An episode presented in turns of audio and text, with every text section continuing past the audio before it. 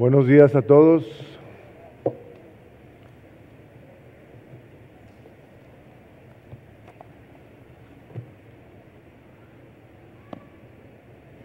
Les voy a pedir por favor que se pongan de pie y abran sus Biblias en el capítulo 5 de la primera carta de Pedro.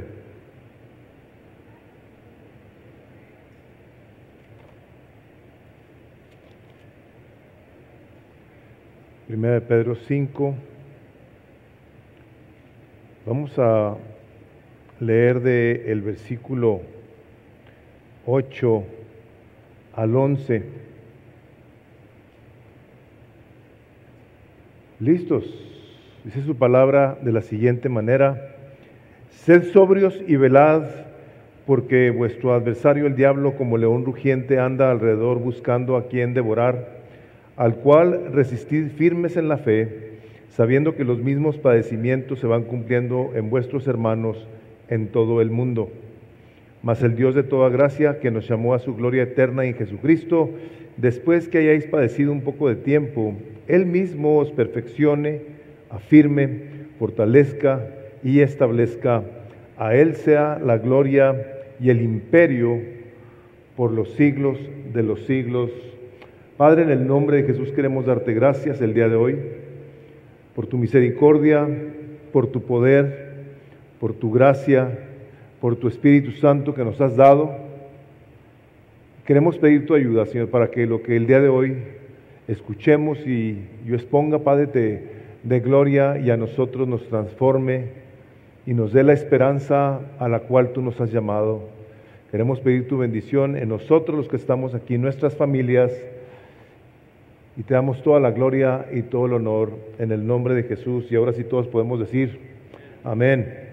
Pueden tomar asiento.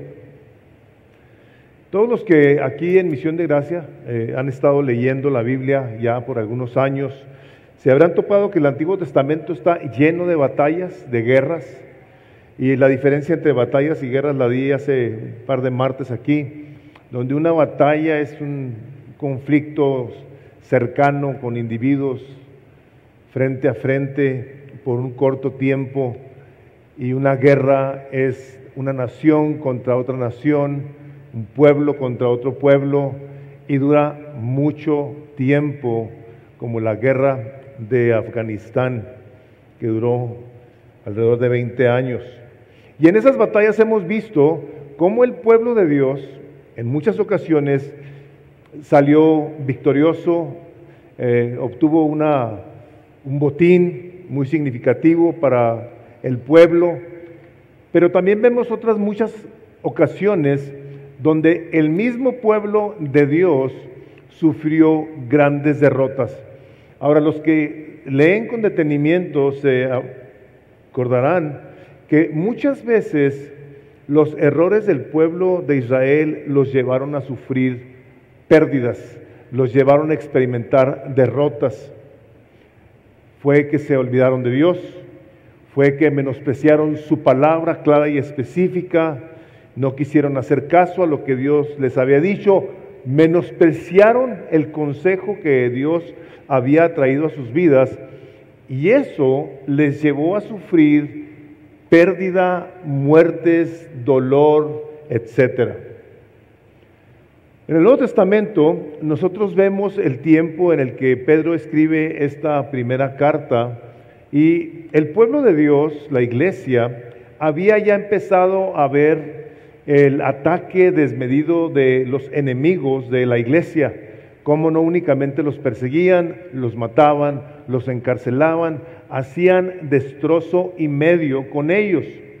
Entonces, para los cristianos a quienes se les escribe esta carta, era mucho, muy entendible lo que Pedro les estaba diciendo. Estaban ellos enfrentándose con un enemigo mortal que sabían ellos que no era carne y sangre, sino que detrás de esa carne y sangre estaban principados, potestades, demonios, gobernadores de las tinieblas, en donde el apóstol Pedro, al igual que en el Antiguo Testamento, les da instrucciones en cuanto a cómo se deben de comportar ante los ataques del enemigo, que hemos estado viendo por algún tiempo. Hoy es el último domingo que vamos a estar hablando de ello, al menos en esta serie de guerra espiritual. Y la cosa está en que a pesar de que nosotros vemos, vemos lo claro que está esto. O sea, no tiene vuelta de hoja el que nos diga el Espíritu Santo de Dios a través de Pedro, sé sobrio. O sea, en lugar de estar como los borrachos, sé sobrio y está atento. Vela, pon atención a tu alrededor, porque el diablo anda como un león rugiente. Está muy claro, sumamente claro. La Biblia está al alcance de absolutamente toda persona. De hecho, casi yo podría asegurar que en la casa de cada uno de ustedes hay más de una Biblia. ¿Cierto? La pregunta es, ¿qué tantos la leemos? Y no únicamente qué tantos la leemos, cuántos le ponemos la atención que le debemos de poner. Entonces, aquí Pedro quiere que tengamos una claridad aún mayor en cuanto a la guerra que se sostiene en la vida del creyente. Tenemos muchas batallas en la vida, pero la guerra la tenemos constante. Va a ser hasta que nos muramos. El enemigo va a hacer todo lo posible por buscar cómo destruye tu fe en Dios. Ese es su objetivo primordial. A los creyentes los va a atacar de una manera tan objetiva que a la hora de que pasen por batallas y no logren en el momento ver la mano de Dios, podrá muy fácilmente hablar a sus oídos con este rugido en el que les va a decir, pues no que Dios es tan bueno. Mira, ahora que eres cristiano, te das cuenta de cómo batallas. Estabas mejor antes que no eras cristiano. No tenías problemas con hermanos y hermanas. Y le hago así porque hay unos que no son, aunque se digan. Estamos como en ocasiones el pueblo de Israel cuando salió de Egipto de la esclavitud y que llegó a decir, estábamos mejor antes. A los, a los no creyentes los tienen engañados. No les importa realmente lo que está sucediendo alrededor, sino que lo catalogan o se expresan de ello como pues ni modo, esto me tocó ni modo. No ven propósito alguno por parte de Dios en sus vidas porque no conocen a Dios. El creyente que tiene claridad en cuanto a la palabra de Dios sabe que puesto que Dios ha hecho de él y de ella su especial tesoro, cualquier cosa que llegue a suceder en la vida de un creyente tiene propósitos. Tiene propósitos sobrenaturales poderosísimos, trascendentales, tan trascendentales que podemos decir que los propósitos de Dios trascienden nuestra vida aquí. Son para la eternidad, donde habremos de ver que todo aquello que en nuestra vida llegó a tomar lugar va a haber obrado para nuestro bien por toda la eternidad, aunque en ocasiones nosotros no lo podamos ver. Pedro quiere que tengamos bien claro que las armas de nuestra guerra, de nuestra lucha, no son carnales, sino poderosas. Son poderosas como la palabra de Dios claramente nos enseña, poderosas para la destrucción de fortalezas y de todo aquello que se levanta en contra del conocimiento de Dios. Satanás está el día de hoy rugiendo y su rugido, al menos yo, lo puedo escuchar cada vez más fuerte en el mundo. El rugido empieza a llegar a los oídos de los hijos de los creyentes desde que están pequeños y están en las escuelas y les están rugiendo en los oídos de que no hay nomás hombre y mujer, que hay muchas otras cosas más, que el matrimonio no es entre un hombre y una mujer, puede ser como a ti se te antoje, que la moral no existe, eso es anticuado, la Biblia está anticuada, Dios está muerto, no hace nada. Y las criaturas ante este tremendo rugido empiezan a creer todas las ideologías, las doctrinas de demonios que la palabra de Dios nos enseña, al grado que en un momento dado para ello el tener fe, si no son bien instruidos, habrán de haber sido devorados, así como dice aquí la palabra, por el enemigo, donde las mentes estarán cauterizadas, donde debatirán la fe con sus padres, donde se burlarán de todo aquello que tiene que ver con Dios. Y aquí lo que vamos a ver el día de hoy, el propósito de mi sermón es ver que al enemigo se le resiste estando firmes en la fe, en todo lo que Jesucristo ha dicho, en todo lo que la palabra enseña, sabiendo que el Señor tiene todo, todo bajo su dominio. Eso es lo que Pedro aquí es lo que nos va a decir. Entonces, Habíamos visto anteriormente ah, la vestidura del creyente. Y de cierto modo nosotros tenemos que voltear a ver lo que está aquí escrito y cuando nos dice sed sobros y velad, tenemos que ver de qué se trata, cuál es la sobriedad, de qué manera velamos. Estaba yo tratando de repasar un poquito la historia de, Pearl Harbor, ah, de cómo fueron atacados estando ellos completamente desprevenidos, el radar o los radares que identificaron a los aviones japoneses pensaron que eran patos. Venían volando tan bajo que dijeron no pueden ser aviones y vemos la destrucción en la que creo que murieron más de 3.000 personas, 3.400, no recuerdo la cantidad. Destruyeron cantidad de barcos hicieron un daño tremendo porque no los esperaban. Nosotros en ocasiones tenemos que tener el radar prendido y ver de qué manera estamos nosotros conduciéndonos en esta vida. ¿Estamos siendo sobrios de lo que está tomando lugar en el mundo? ¿De las posturas, de las, eh, los acuerdos de ley que se están pasando para legalizar drogas y que las personas en un momento dado digan, no hay ningún problema, puesto que esto es legal, entre muchas otras cosas. ¿Cómo se ve una persona que es sobria? ¿Cómo vive una persona sobria? Bueno, la, la primera cosa que tiene que tener en mente es que vive en una guerra.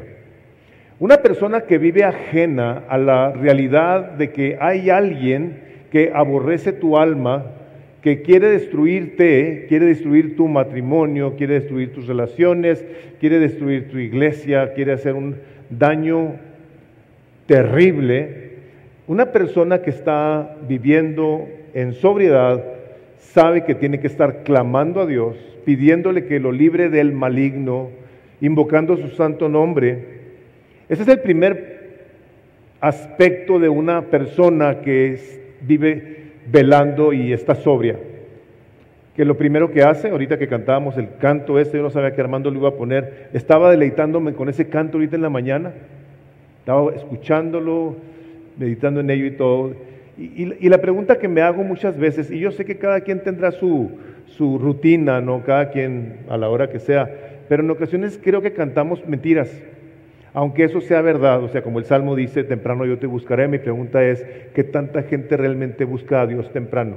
¿Qué tanta gente lo toma como la prioridad de su vida, de tal forma que viene a someterse al autor y consumador de su fe, al comandante en jefe, al ejército, al, al Señor Dios de los ejércitos?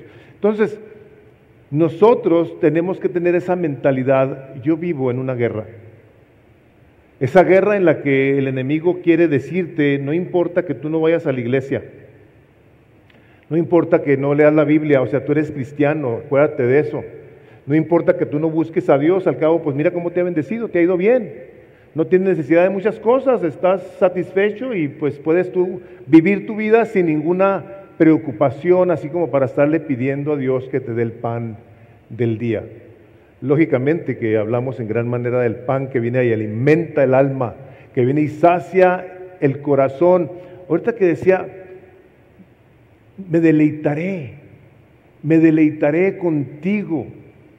Hermanos, yo quisiera suplicarles que consideraran ustedes crecer en ese elemento, ese elemento de la relación con Dios, busca, te suplico, que le pidas al Espíritu Santo que te ayude a deleitarte en Él. Cuando Él es tu deleite, lo vas a buscar, lo vas a desear, lo vas a saborear. Y será mucho más fácil para ti estar atento a la voz de tu general, de tu comandante en jefe, a sus órdenes. La persona que vive sobria, que vive velando, es una persona que busca una plenitud del Espíritu Santo de Dios. No es una persona que ha visto que le ha ido bien en la vida, como decimos comúnmente, una persona pragmática, cuadrada, que dice, no, pues así funciona la vida. Así es este asunto. ¿Para qué me la quiebro? ¿Para qué me meto yo en pleitos y quedando ahí preocupado? Una persona que depende de Dios tiene claramente definido que apartado de Cristo no puede hacer nada. La palabra en griego de nada es la misma que es en español y en inglés, nada. Tú y yo no podemos ser nada que le sea agradable a Dios, que podamos ser guiados por el Espíritu Santo si queremos andar en la carne, si confiamos en nuestras propias fuerzas. Una persona que vive en sobriedad, que vela, es una persona que trae el cinto de la verdad, que cree que la palabra de Dios es la norma fundamental de su vida y de su conducta. Esto es por lo que nosotros vivimos. El enemigo te dirá, no tienes que ser tan religioso, no tienes que ser tan espiritual. Tú con tu religión, mira, no te la quiebres, está todo bien, no pasa nada. Sí pasa, hermanos. Una persona que vela y que está sobria es una persona que constantemente busca cómo guardar su corazón con la coraza de la justicia. Citamos de repente ahí Proverbios 4:23, sobre toda cosa guardada, guarda tu corazón porque Él manda la vida. Le digo a la gente y se los he dicho muchas veces, se los vuelvo a decir a ustedes aquí. Todos sabemos guardar. En ocasiones menos el corazón. Nosotros tenemos claridad de que a la hora de andar con el escudo de la fe, Satanás va a buscar intencionalmente cómo acusarte, porque ese es su nombre, Satanás es el acusador de los hermanos. Él está, como vemos en el libro de Apocalipsis, acusando a los hermanos día y noche. Entonces, toda acusación que venga a tu corazón, tú tienes que discernirla a través de los ojos de la fe, con la palabra de Dios, con el escudo de la fe, que dice Romanos 8.1, dice, ahora pues ninguna, ninguna condenación hay para los que están en Cristo Jesús. Los que no andan conforme a la carne, sino conforme al Espíritu, a la verdad del Espíritu de Dios, que sabe que es una persona que está revestida de Cristo, que ahora a quien Dios ve es a Jesús en tu persona si tú eres una persona que ha nacido de nuevo, que ha entregado su vida a Cristo, se ha arrepentido y tú estás lleno del Espíritu Santo, Él es lo que ve. Ve a Jesús en ti. Trae ese casco que le recuerda que tú no escogiste a Dios, que Dios te escogió a ti, que Él te escogió a ti desde antes de la fundación del universo.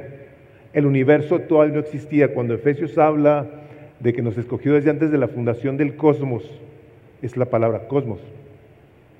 El universo no existía. En la mente de Dios tú ya estabas ahí. Y no había absolutamente nada en ti bueno que le atrajera a Dios. Lo que sí había en ti que le atrajera a Dios era tu maldad. Y de ella el Espíritu Santo te quiere rescatar, te quiso rescatar, te rescató. La, la armadura que trae el creyente tenemos una fe en la obra completa que Cristo llevó a cabo por nosotros en la cruz. Y traemos, por supuesto, el calzado del Evangelio de la Paz y la espada del Espíritu. Quiero decirte que la espada del Espíritu es, es tu arma ofensiva, es, es, es precisamente ese rema con el que tú vas a pagar cuando viene Satanás, no Satanás porque no es un omnipotente, ni te va a atacar a ti en lo personalmente, sus demonios sí. Satanás anda en algún lugar de la tierra, no es omnisciente, no sabe todo de ti, no está en todos los lugares, está en un lugar. Pero sus demonios sí, y vienen y atacan con condenación, con juicio, te traen a tu mente recuerdos de tu pasado. Y es con la palabra de Dios con la que tú puedes decirle, como está escrito en 2 Corintios 5, 17, he aquí si alguno está en Cristo, ¿qué es? Una nueva creación. Todo lo viejo pasó, he aquí todo ha sido hecho nuevo. Somos criaturas nuevas en la persona de Cristo y hemos sido llenados con su Espíritu Santo poderoso de tal forma que podemos andar caminando victoriosamente todo el tiempo. Ya lo dijimos, Primera de Corintios 15, 57, cuando termina Pablo ahí, la, está por terminar la primera carta de los Corintios, que dice, más gracias sean dadas a Dios que nos da la victoria por medio de Jesucristo. Nos da la victoria por la persona de Jesucristo. Por último, una persona que vela y que es sobria es una persona que ora. Hermanos, nosotros, nosotros tenemos el privilegio, y esa palabra se me hace siempre como muy corta,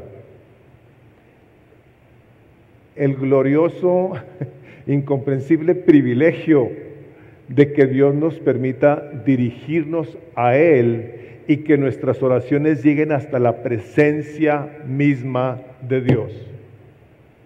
Hasta el trono de la gracia de Dios llegan nuestras peticiones. Y lo glorioso de todo es como dice Apocalipsis, dice que nuestras oraciones llegan a la presencia de Dios como olor grato, como, como el olor del incienso. A Dios le causan gozo, le causan placer. ¿Por qué? Porque estás haciendo uso de la preciosa fe que Dios te regaló, más preciosa que el oro, y que la estás poniendo en acción. Esto es en gran manera, hermanos, lo que es estar alertas ante un enemigo que ruge. Gracias a Dios que ruge, porque podemos de alguna manera discernir su rugido y estar atentos a las cosas que anda haciendo y poder nosotros entonces venir a la presencia de Dios y clamar a Dios y pedirle que intervenga a nuestro favor. Ahora, si es un enemigo que ruge, es un enemigo tan poderoso que lo presenta como un león, ¿cómo le llaman al león? El rey de la selva. Nadie lo detiene, no fácilmente lo detienen. Y hace muchas cosas muy dañinas a muchos cristianos, sí les hace. Permitido por Dios. No porque el creyente no ande con la armadura, ni porque no ha orado, ni porque no cree en la palabra, sino porque Dios es extremadamente bueno y misericordioso. Y aún las cosas que el enemigo hace, pues que dice la palabra, que Él es el príncipe de este mundo, Dios las va a utilizar para bien de sus hijos y para su gloria. El capítulo 2 del libro de Apocalipsis, el versículo 10, si gustan lo pueden abrir, dice lo siguiente. Apocalipsis 2.10. Acuérdense ustedes que este es el, testimonio de la persona de Jesucristo, la carta que Dios manda a sus hijos, que Dios les da para saber, de cierto modo, ciertas cosas finales, digo ciertas porque están a través de la palabra. El versículo 10 dice, no temas en nada, este es Dios hablando, lo que vas a padecer. He aquí el diablo echará a algunos de vosotros en la cárcel, subrayen lo que sigue, para que seáis probados y tendréis tribulación por diez días. Fíjense las palabras. Sé fiel hasta la muerte y yo te daré la corona de la vida. ¿Quién es el que va a probar? Dios es el que va a probar. ¿Quién fue el que echó a la cárcel? El diablo. ¿Qué es lo que Dios quiere probar en la persona que se dice creyente? Va a probar su fe, va a probar su carácter, va a probar su fidelidad, porque es particularmente cuando nosotros tenemos situaciones en la vida que nuestra fe viene a ser probada y ustedes y yo conocemos a muchas personas que han sido probadas después de haber dicho que le entregaron su vida a Cristo y a las primeras de cambio, a las primeras dificultades que se presentaron en su vida, se apartaron. La clave aquí es, sé fiel hasta el final. Yo te voy a probar, pero mi prueba es para darte una corona. Yo te quiero coronar con una corona que vas a traer por toda la eternidad. Las pruebas en la vida de los creyentes, aunque tengan un elemento demoníaco,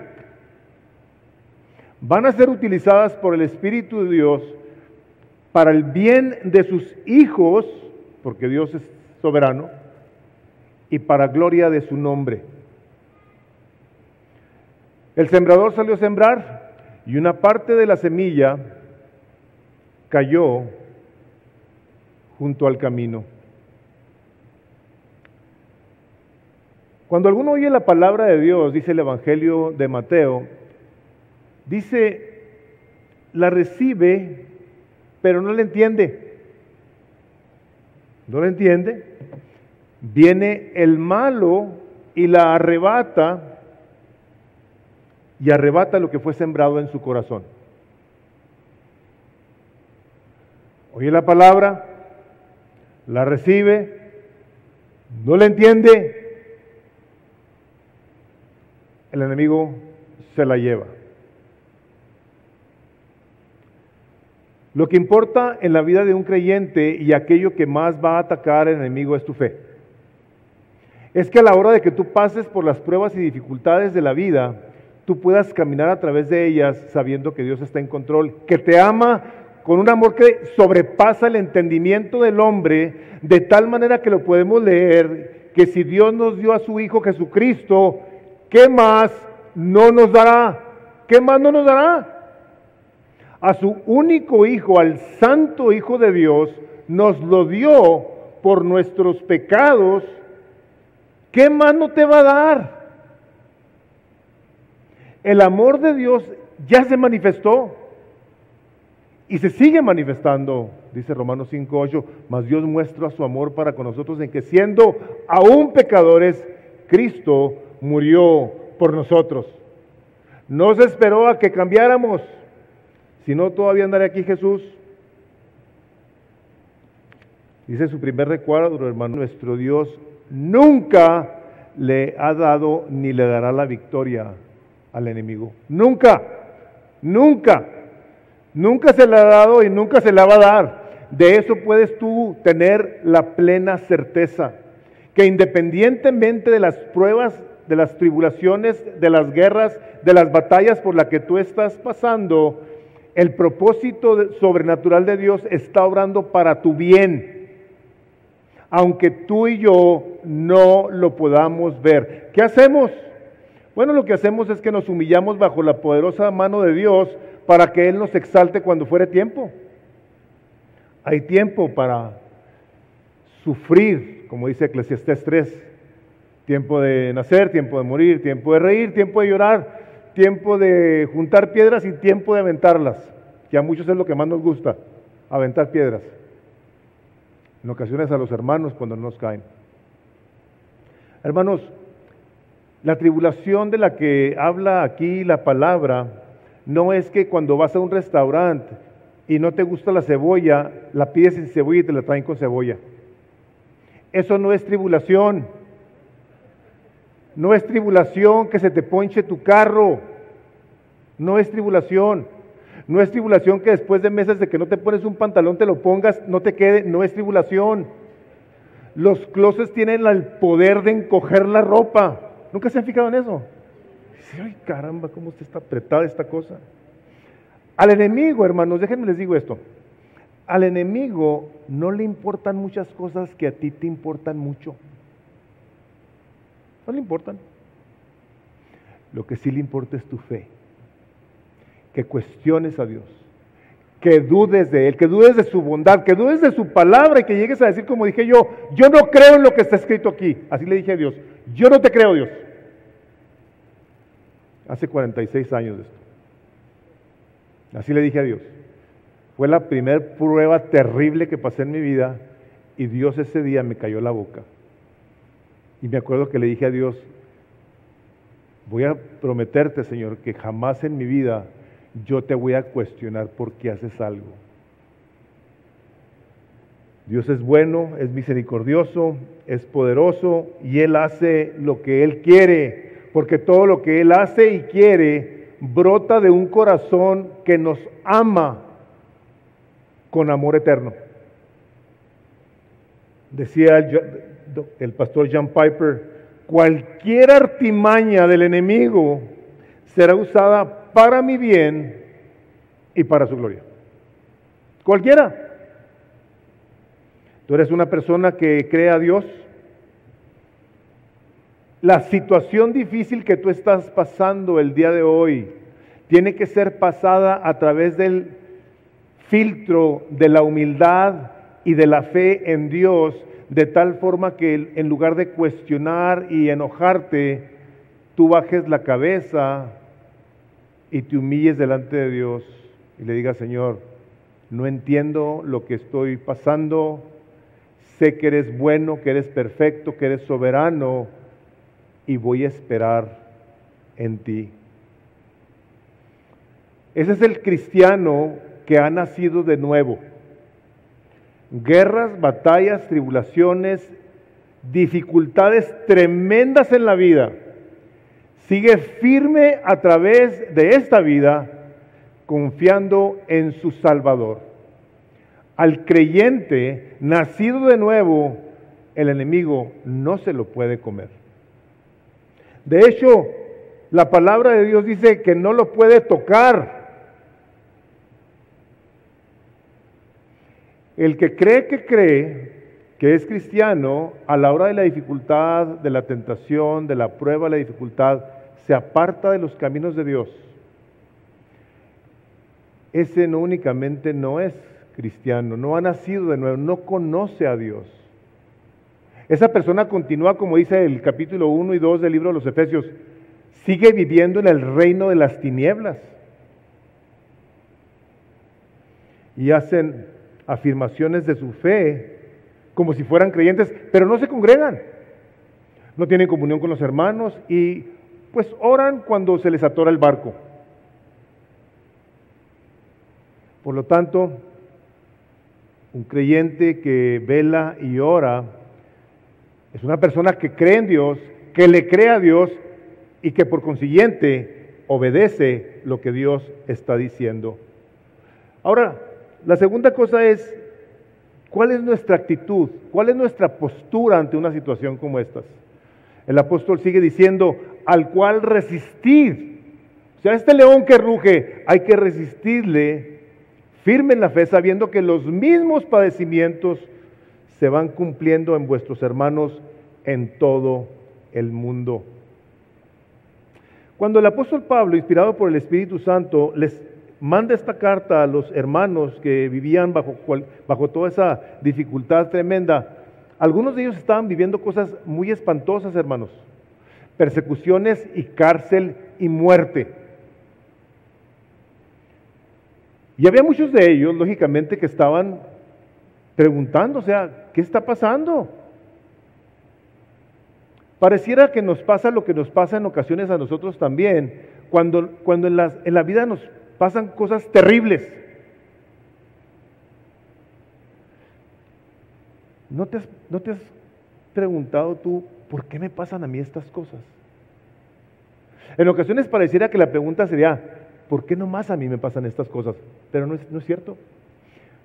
Pedro les dice, hermanos, quiero que sepan que lo que ustedes están viviendo el día de hoy les está pasando a todos los creyentes en toda la tierra, en todas partes.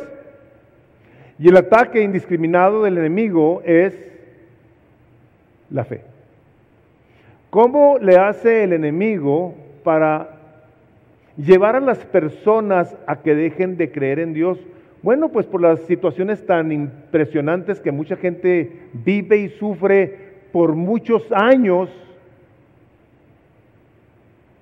que a la hora de que nosotros no traemos ese casco de la salvación, bien puesto, el cinto de la verdad, el escudo de la fe. Empezamos a dejar que en nuestra mente haya pensamientos, ideas, de tal forma que llega el momento en el que estará sas y sas y sas y sas. Cae. Yo no sé si ustedes han fijado que las personas que se dedican a vender cosas por internet, servicios, están a mándete y mándete y mándete propaganda hasta que un día dices, pues la voy a comprar. Lo mismo hace el diablo. Sas y sas y sas y sas. Hasta que un día de repente dice, ¿sabes qué? Yo ya me cansé. El creyente debe de saber que hay un propósito sobrenatural divino en tu vida y que no es no eres tú al único que le pasa lo que le está pasando.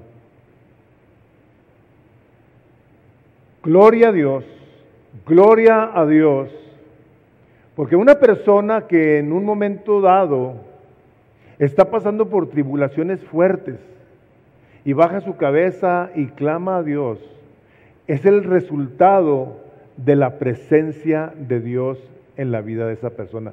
Esa es la evidencia de que a través de los muchos años, esta persona aguanta y aprende y recibe y camina y persevera. ¿Por qué? Porque el día que creyó a Dios, como dice la palabra en el capítulo 2 de Hechos, creyó en Dios, creyó en el Señor Jesucristo, dice, y recibió al Espíritu Santo de Dios. Esa es la manera en la que una persona puede resistir firme en la fe. De hecho, si nosotros no tenemos al Espíritu Santo, al Señor Jesucristo, ni siquiera le podemos decir Señor Jesucristo. No le podemos decir Señor como el Señor. Como el Señor a quien tenemos que doblar rodilla, a quien tenemos que inclinar el rostro, a quien tenemos que honrar, a quien tenemos que adorar, a quien tenemos que servir. No podría un creyente sin el Espíritu Santo hacerlo. Ese no es creyente, ese es un simpatizante. Es una persona que, que le gusta el cristianismo. Es diferente, pero las evidencias de la gracia de Dios en la vida de esa persona se manifiestan con su indiferencia, con su lejanía al cuerpo de Cristo, a la persona de Dios, a la palabra de Dios. Entonces, al creyente que ha nacido de nuevo y que le pasan cosas tan tremendas y que permanece ahí, puede gozarse en medio de la tribulación porque cuenta con la presencia de Dios. Esto es lo más glorioso que podemos nosotros tener y entender, Señor, esto no más me pasa a mí, le pasa a todos. Recuerda la semana pasada que hablábamos de la importancia de estar orando los unos por los otros, de la importancia de orar y de clamar a Dios por nosotros. Pablo le dice a Timoteo, Timoteo, cuídate, cuida de ti, de tu doctrina porque haciendo esto te salvarás a ti y a los que te escuchan. Está hablando un pastor, a un pastor joven. Entonces te puedes salvar haciendo estas cosas. No, no. Vas a vivir tu salvación poniendo atención a la palabra de Dios. Y a la hora que tú pones atención a la palabra de Dios, a la hora que la compartes, vas a afectar la vida de las personas que te escuchan. Por eso es tan importante que atendamos a las cosas que hemos escuchado, como dice Hebreos 2, no sea que nos deslicemos. Las dificultades de los padecimientos que están pasando en nuestros hermanos en todo el mundo, a muchos, a muchos nos han llevado, Señor, a decir, ¿hasta cuándo Dios? ¿Hasta cuándo vas a permitir, Señor, que tu pueblo sufra como está sufriendo el día de hoy? Les decía ahorita en la oración que me llama mucho la atención la gracia de Dios en la vida de los hombres de Dios, particularmente y en este caso del rey David, cuando a pasar de tanta situación tan tremenda que vivió por su pecado, por su desobediencia, pero independientemente de estas dos cosas, las pasó por la soberana gracia de Dios, para que este hombre conociera a Dios. Y en el Salmo 40, no lo busquen, les voy a leer el versículo. David escribe lo siguiente y dice, pacientemente esperé a Jehová. Dice, y se inclinó hacia mí y oyó mi clamor y me hizo sacar del pozo de la desesperación, del lodo cenagoso. Puso luego mis pies sobre la roca y enderezó mis pasos. Hermanos, las pruebas, dificultades de la vida, las tenemos que abordar de esta manera. Pacientemente esperé al Señor. Estamos viviendo en un tiempo en el que la tecnología, la nanotecnología, donde los conductores y semiconductores y ya no sé qué tanta cosa hay, trabajan a velocidades espeluznantes. Llevan a cabo las computadoras operaciones millones de operaciones en fracciones de segundo. Las cosas cada vez son más rápidas. La vida cada vez está más fácil para un mundo como el mundo en el que vivimos, el mundo occidental. Y así queremos las cosas nosotros también a la hora de que estamos pasando por dificultades. Me siento triste, pues que me den una pastilla. Estoy deprimido, voy con el doctor a que me aliviane. Hermanos, nosotros ante situaciones de la vida tenemos que aprender a caminar la vida y verla a través de los ojos de la palabra de Dios que dice, pacientemente esperé al Señor. ¿Eres tú una persona que ante las tribulaciones, dificultades de la vida, mantienes tu guardia, siendo sobrio y velando, y a la misma vez tú estás esperando en el Señor a que Él continúe haciendo la obra que Él te prometió, como dice Filipenses 1.6, yo estoy convencido de esto, que el que comenzó en vosotros la buena obra, la perfeccionará hasta el día de Jesucristo. Dios está haciendo en tu vida y en la mía una obra de perfección. Decía el pastor Charles Stanley, me gustó como dijo, solo hay un fundamento seguro. Una relación genuina y profunda con Jesucristo que te llevará a través de cualquier y toda turbulencia. No importa que tormentas estén haciendo estragos por todas partes, te mantendrás firme si te mantienes firme en su amor. Hermanos, nosotros vemos, nosotros vemos que Dios está cuidándonos, la palabra de Dios dice que Él nunca nos dejará ni nos desamparará. Cuando tú te has sentido desamparado, como que a Dios no le importa lo que tú estás orando, lo que tú le estás pidiendo y que no te contesta como tú lo quieres, hermano, hermana, déjame te digo lo siguiente, el problema no es con las cosas por las que tú estás pidiendo, que al no resolverse son tu problema, tu problema es tu corazón que es el que Dios quiere transformar a la imagen de Jesús. Ese es el problema, que no lo vemos. Nosotros debemos de estar confiados en que Dios nos rescató, nos hizo su herencia, como les decía, su especial tesoro, derramó sobre nosotros su amor. Y en ocasiones, cuando vienen esos pensamientos, tenemos que recordar que ese amor está presente. Él no cambia, dice el libro de Hebreos, no cambia. Nosotros tenemos el caso de un Job.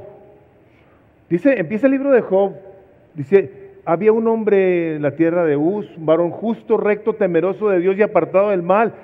Este hombre todos los días oraba por sus hijos y por sus hijas, por si quizá alguno de ellos hubiese pecado. Le pedí a Dios todos los días por ellos. Y de repente se presenta Satanás delante de Dios y le dice, mira, ¿a poco crees que Job te teme de balde? Pues es un ricote, está millonario Job. Tiene muchos hijos. Dice, ¿a poco crees que te teme de balde? Está bien bendecidote. Y el Señor le permite a Job, al diablo, que acabe con todo lo que tiene Job, excepto con su vida. Todo lo que tiene está en tu mano, su vida no. Y esos hijos por los que oraba todos los días se murieron en un día. Sus miles de animales se murieron en un día. Todo se acabó en un día. La salud de Job se acabó en un día. Y Job, este hombre justo, recto y temeroso de Dios, apartado del mal, dice el capítulo 1, versículo 21, y dijo, después de toda esta tragedia, desnudo salí del vientre de mi madre y desnudo volveré allá. Jehová dio y Jehová quitó, sea el nombre de Jehová bendito. En todo esto, Job no pecó ni atribuyó a Dios despropósito alguno.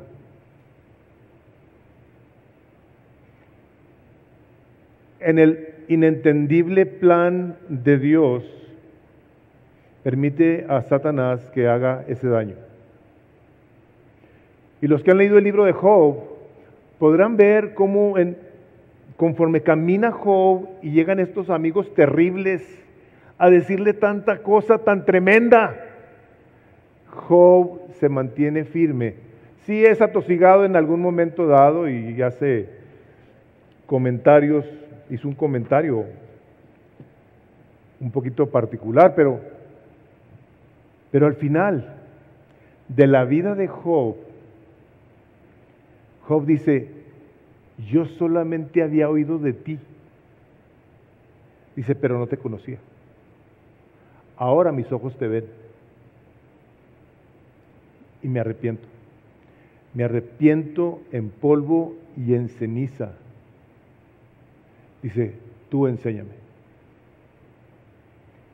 Dios devolvió a Job hijos, lo prosperó tremendamente aquí, pero lo prosperó también tremendamente en la eternidad. Y todos esos hijos por los que oraba estarían en el cielo, disfrutando de la gracia y bendición de Dios. Dios no le da la victoria al enemigo jamás. Todo está bajo el poder, la soberanía del poder de Dios. La pregunta es, ¿cómo nos mantenemos nosotros? El teólogo alemán y pastor Dietrich Bonhoeffer decía, ¿quién se mantiene firme? Solo aquel para quien la norma final no es su razón, sus principios, su conciencia, su libertad, su virtud, pero que está dispuesto a sacrificar todo eso, todo esto, cuando en la fe y la única lealtad de Dios está llamado a la acción obediente y responsable. Es una persona que dice, no importa lo que yo pienso, Dios tiene mi vida en sus manos y Él ya dijo lo que va a hacer conmigo, me va a perfeccionar, me va a transformar. Hermanos, esta fe que nosotros tenemos que guardar es un asunto de vida o muerte, hermanos. Sé fiel pues hasta el final. Cuando tú y yo estemos en la puerta del cielo, cuando estemos en el día del juicio, no sé cómo va a estar esa escena ahí, el Señor va a preguntar muchas cosas, pero su respuesta es la que importa. Dirá, bien, buen siervo y qué? Fiel sobre poco has sido fiel, sobre mucho te pondré, pásale al gozo de tu Señor. Resistir al enemigo es un indicativo de que estás consciente de haber sido rescatado del reino de las tinieblas, que el Espíritu Santo mora en ti y que ahora vives con los ojos puestos en lo que tu rey te ha mandado hacer, que las pruebas y dificultades que has pasado ahora deben servir para que tú fortalezcas a tus hermanos. ¿Por qué, hermanos? ¿Por qué esto? Recordarán que el Señor le dijo a Pedro, Pedro, Satanás ha pedido permiso para zarandearte como el trigo. Se lo dijo claramente. Le dijo Pedro, ora conmigo. Pedro, ¿qué hizo? Se quedó dormido. Satanás llegó y lo zarandeó, negó al Señor Jesucristo. Pero en las palabras donde Jesús le está dando las instrucciones a Pedro, le dice, Pedro, Satanás ha pedido permiso para zarandearte como el trigo. A ti no te va a zarandear, tú no eres Pedro, Satanás no está interesado en ti. Sus demonios, sí, pero el diablo no. Trae otros asuntos. Le dice, y una vez vuelto, dice, confirma a tus hermanos. Las pruebas, dificultades, tribulaciones que un creyente pasa son para ser fortalecidos por el poder del Espíritu Santo de Dios, para que tú una vez que las pases puedas decirle a alguien que no se ha pasado, el Señor es fiel a su palabra, ya estuve ahí y aunque tu experiencia y la mía no se pueden poner a la par, la palabra de Dios sí va a ser efectiva en tu, en tu, en tu vida. El último punto es donde el apóstol dice, mas el Dios de toda gracia. Todo esto que está hablando Pablo, Pedro, perdón, nos dice, mas el Dios de toda gracia. Se quiere que quede claro esto. Que nos llamó a su gloria eterna en Jesucristo, después que hayáis padecido un poco de tiempo, Él mismo os perfeccione, afirme, fortalezca y establezca. Decía Charles Spurgeon, no lo puse en sus notas, pero él decía, a mí me encantan cuando Dios dice, yo haré. Yo el Señor he dicho y así lo haré. Decía, me deleito con todas esas expresiones de parte de Dios donde habla de las promesas que Él ha empezado algo, Él lo terminará, Él va a llevar a cabo su obra de tal forma que tú y yo podemos estar completamente tranquilos en la palabra de Dios. Hermanos, hemos de pasar por una serie de situaciones tremendas en la vida, algunos, que desafortunadamente podrán llevar a creyentes a sentirse que, esto que estamos hablando, hijo, pues yo no logro ver la victoria. Yo lo único que veo es medio negro el panorama, no, no le veo la luz a esta situación. Personas que tienen situaciones difíciles en su vida, estos son los versículos que nos deben de traer a una tranquilidad en medio del sufrimiento. Las situaciones que no cambian en mucha gente deberán de ser de cierto modo apaciguadas en el corazón por el Espíritu Santo de Dios, donde dice, mas el Dios de toda gracia, no de unas partes, algunas personas, tú eres una persona que ha permanecido a través de las tremendas tribulaciones de la vida, te dice esto, que te llamó. No te llamó y te prometió una vida libre de problemas. Jesús claramente nos dijo a todos, el que quiera ser mi discípulo, tome su cruz y sígame. Cuando a Pablo lo llama al ministerio, le dice al hombre que ora por él, pero que era Cornelio, le dice, recíbelo, porque este hombre dijo, va a llegar aquí Saulo de Tarso conmigo, pues este hombre persigue a los cristianos. Dice, recíbelo. Porque instrumento escogido me es este, y yo le he de mostrar cuánto tiene que padecer por mi nombre. El Señor Jesucristo a nosotros nos advirtió y nos dijo, en el mundo tendréis aflicción. Hermanos, la aflicción para nosotros no debe ser algo sorprendente. No debe de ser algo que nos tome por sorpresa y decir, pero ¿por qué me pasan a mí estas cosas si soy tan santo? Hermanos, hermanas, quitan esos comentarios el poder a la palabra de Dios en tu vida. Te pasan porque Dios tiene un propósito para ti, que te trasciende. Tú y yo estamos aquí, como dice la palabra, por un poco de tiempo. Como dice Santiago, ¿qué es nuestra vida? Es como una neblina que aparece por un momento y luego se desvanece. En invierno, cuando estoy tomando café y que veo que sale el, el vaporcito, digo, así es mi vida.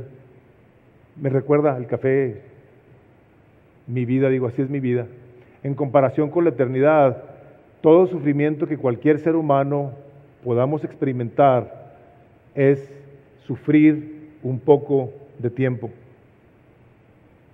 Ninguno de nosotros, de los que estamos aquí, hemos escogido las tribulaciones y dificultades de la vida. No las escogemos. Pero el Espíritu de Dios, en su misericordia y su amor por ti, permite que pasen cosas que están completamente fuera de toda habilidad que tengas para resolverlas. Dinero, doctores, escuelas, medicinas, carros, lo que quieras. Muchas cosas. Tú y yo no podemos hacer absolutamente nada con esas cosas. Y es nada más y nada menos para que tú y yo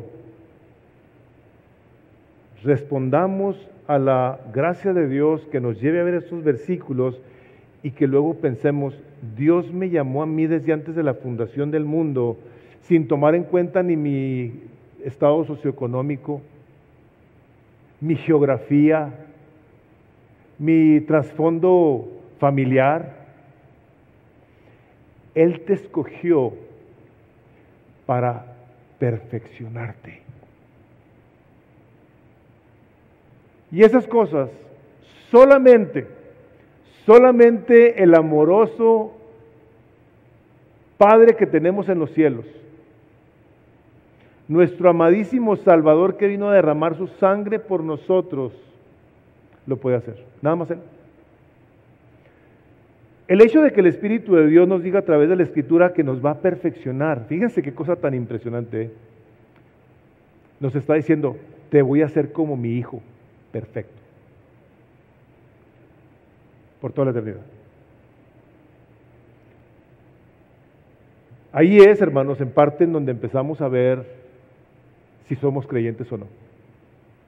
Cuando pasamos por estas situaciones terribles de la vida, por estas dificultades que nos afectan y que nos llevan a cuestionar si realmente Dios nos ama, si, realmente a Dios le interesamos, si está Dios pensando en nosotros.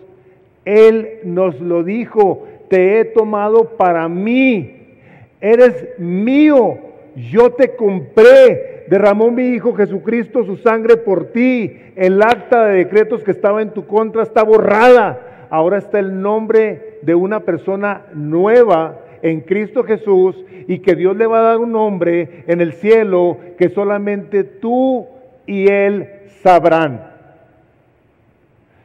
Dice que nos va a dar nuestro nombre en una piedrecita blanca. ¿Sabemos cómo es eso? Dice, con un nombre nuevo que solamente Él y tú sabrán. Dice que todas las lágrimas que tú has derramado, Él las ha cachado. Él las va a redimir. Tu cabello lo tiene contado. Él ve cuando te levantas, cuando te acuestas, ve cuando lloras y ve cuando ríes, ve cuando oras y cuando no oras.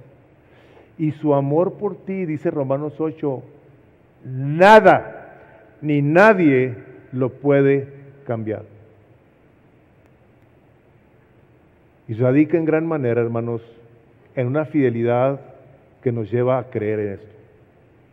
El apóstol Pablo en el capítulo 15 de la primera de Corintios, versículo 1, dice además, os declaro hermanos, el Evangelio, las buenas noticias del Evangelio de Dios, que siendo nosotros pecadores, Dios envió a Jesucristo a que diera su vida por nosotros, probándolo todo ello con su muerte y resurrección.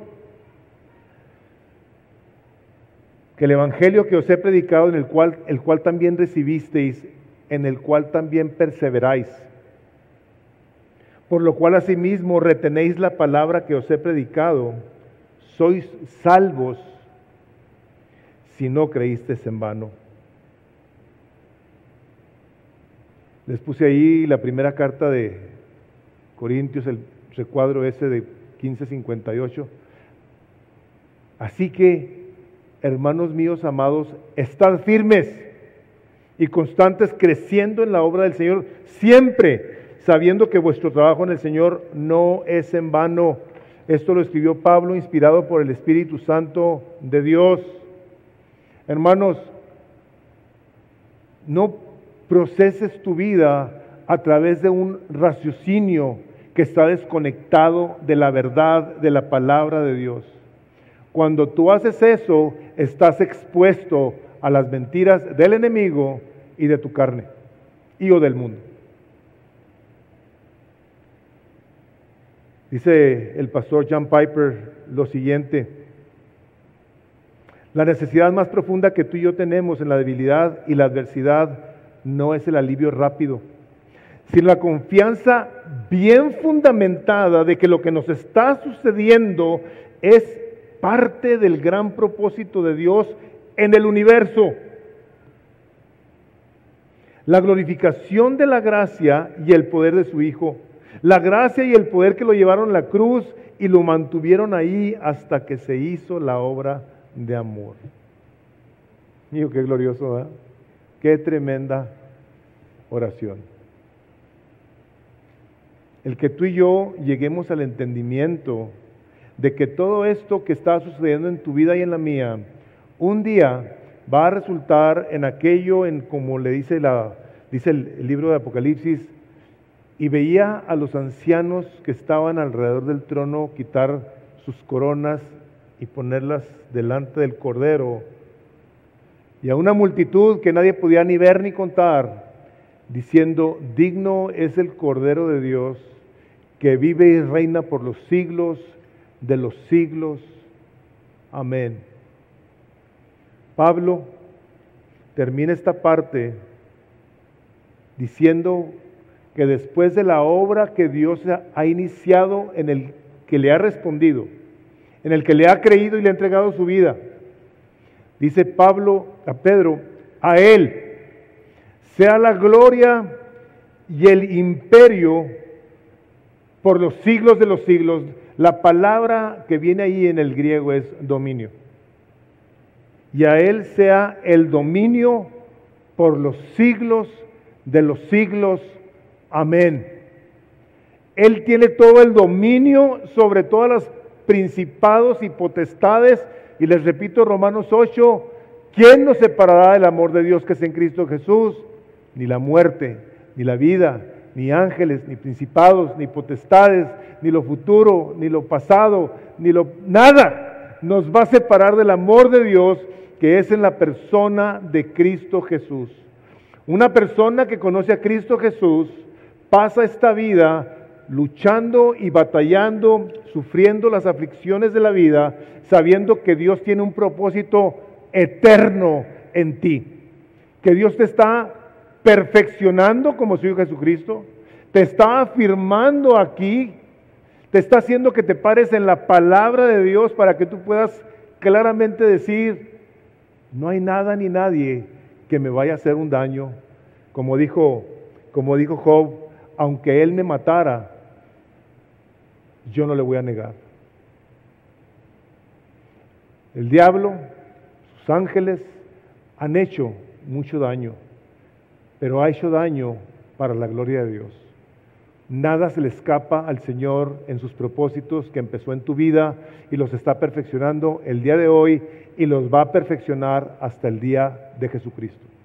Tú y yo, por lo tanto, tenemos que estar sumamente agradecidos con el Dios de todo poder, el que tiene el dominio por los siglos de los siglos, y todos nosotros podemos decir, amén, pero que se oiga.